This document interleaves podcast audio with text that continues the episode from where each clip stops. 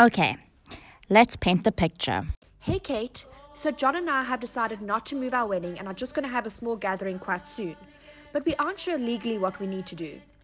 Can we draft a contract, sign it, and keep it in the safe? Do we even need a contract? Are there different ways to even be married in South Africa? We really have no clue where to start. We would really appreciate your help. Just a caveat Tor isn't getting married. She just had to be my first guinea pig.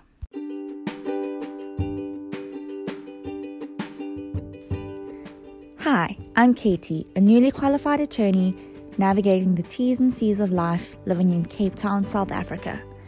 Join me every second week where I chat about various aspects of the law that you thought you didn't need to know, but now you do. Welcome to Flawed.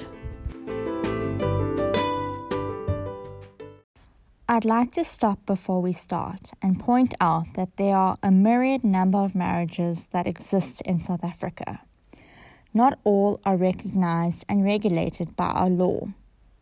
In this episode and the episode to come, I will only be covering what the law says about marriage in the conventional sense. I definitely want to cover religious and customary marriages in episodes to come, speaking about the law which exists and how case law is developing, bringing about change in this area of law. To quote The Sound of Music, let's start at the very beginning. A very good place to start. So, A meets B, they date, they break up, they date, they get engaged. I do know that it's not that easy, but you get the idea. So you liked it and you put a ring on it. Now what? Engagement law in South Africa is interesting as it's not a requirement that you get engaged before you get married. The question on everyone's mind is if it doesn't work out, do you have to give the ring back? Well, like most things in law, there isn't a yes or no answer. It's more like a maybe. From a law perspective, an engagement is, in essence, a legal agreement where two people have the intention of creating a legal obligation in the future, i.e., to get married. Even though nothing is in writing, by your words you've concluded a contract. Because an engagement is a legal contract, there are certain requirements which must be met in order for it to be valid. Requirement number one is that each party must have the requisite capacity. This means that you need to be over 18, you cannot be mentally impaired, and you should not be under the influence of alcohol or drugs. The next requirement is that there needs to be consensus, i.e., the parties need to agree. The next requirement is whether the engagement is lawful. For instance, in South Africa, you cannot marry a parent. If one was engaged to a parent, this means that the contract concluded between the parties would be unlawful. The next and last requirement is possibility. This means that you should not already be engaged or married, as this would render the contract impossible.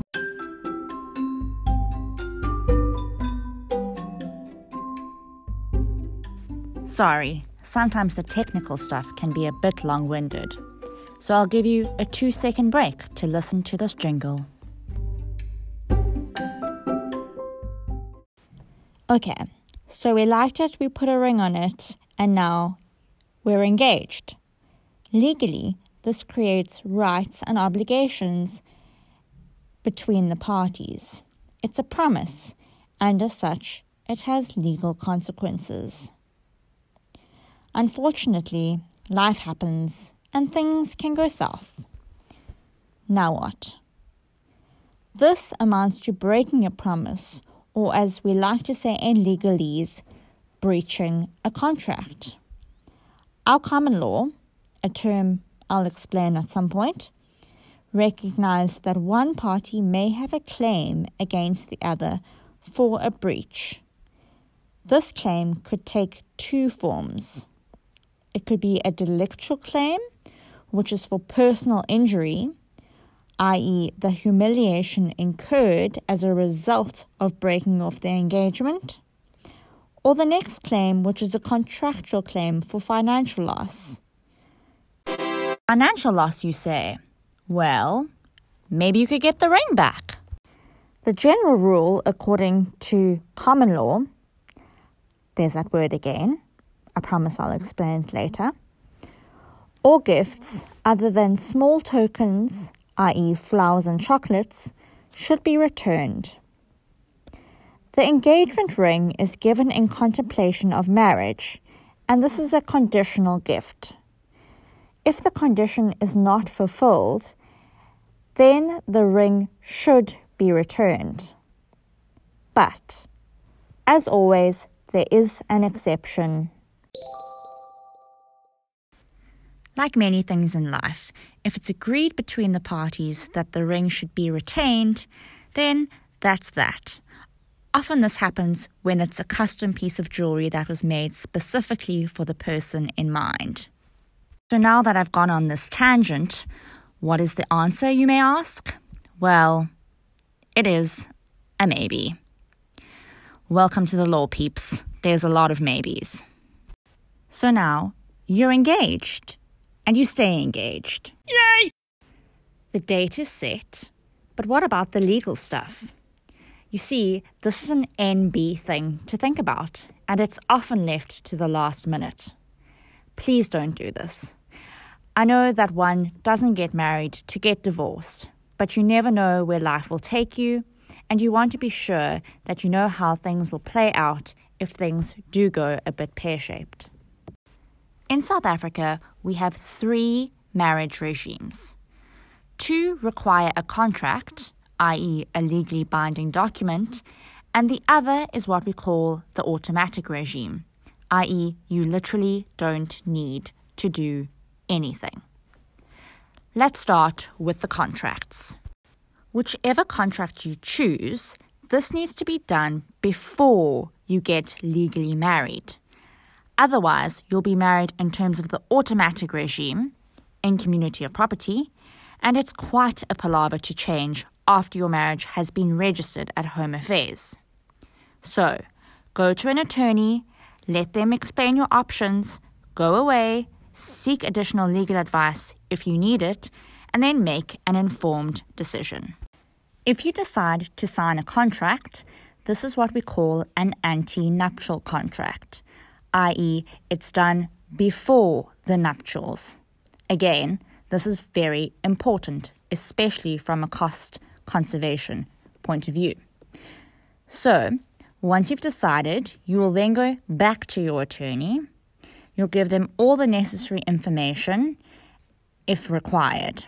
Then your attorney will draft the antenuptial contract and you'll be allowed to review it. If you are happy with the contents of the document, you will then sign it before a notary public.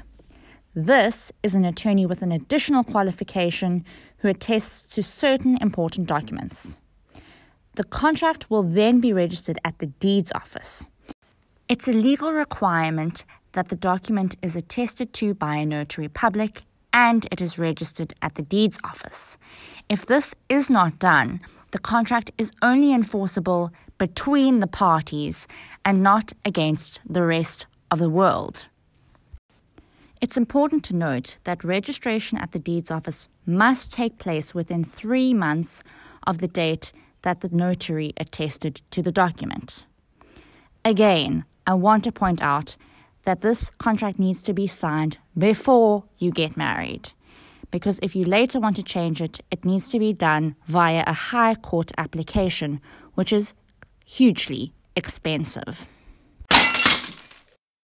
That's the sound of you breaking the bank if you don't take my advice.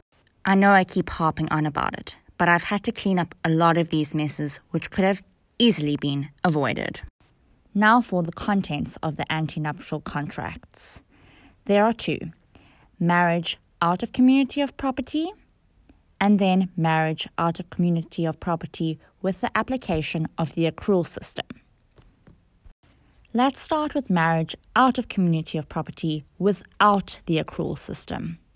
It's important to note that if you don't expressly exclude accrual from the antenuptial contract, it's deemed to be included. So, if A and B decide to get married out of community of property without the accrual system, it means that they each keep their separate estates, i.e., what is mine is mine, and what is yours is yours. Whatever assets you had prior to the marriage remain yours, and whatever is accumulated during the course of the marriage also remains yours. This also applies to whatever debt you have in your name. This is great because what is mine is mine, and what is yours is most definitely yours.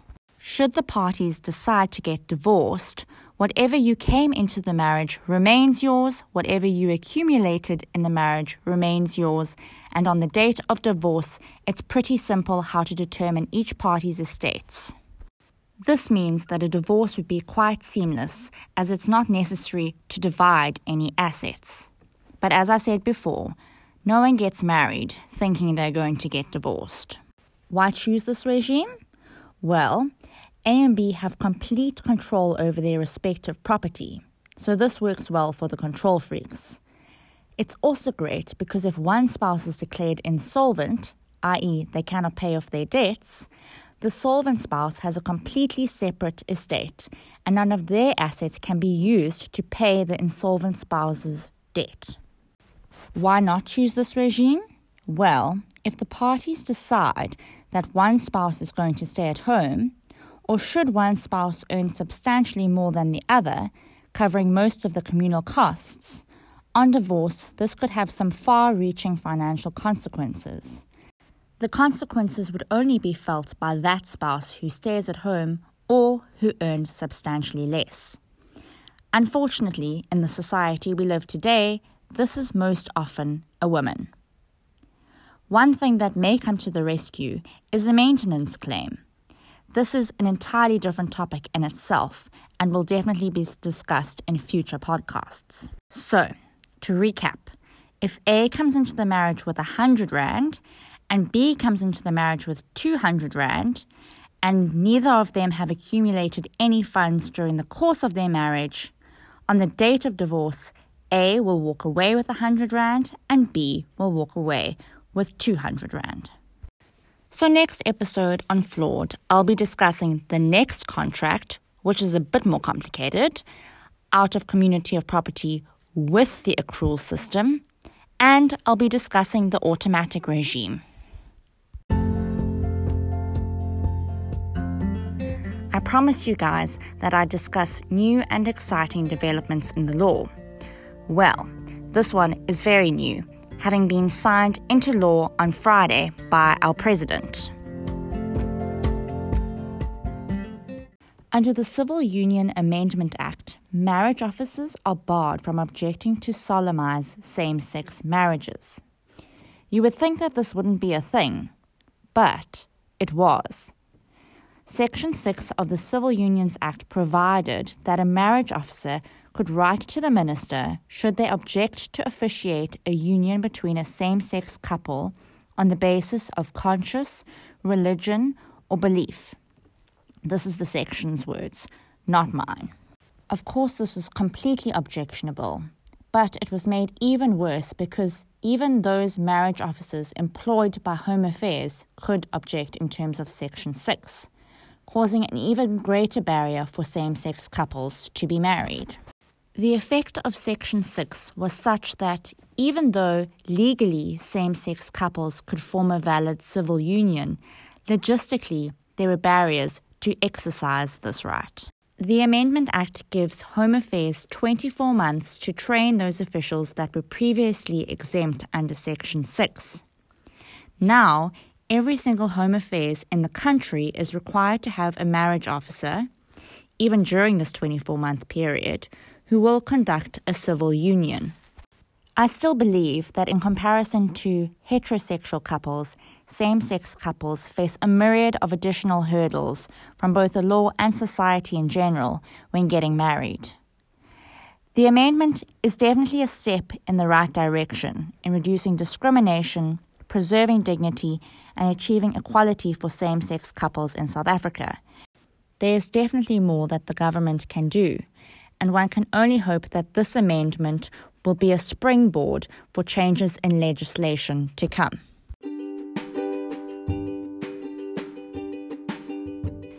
Thanks for listening to Flawed.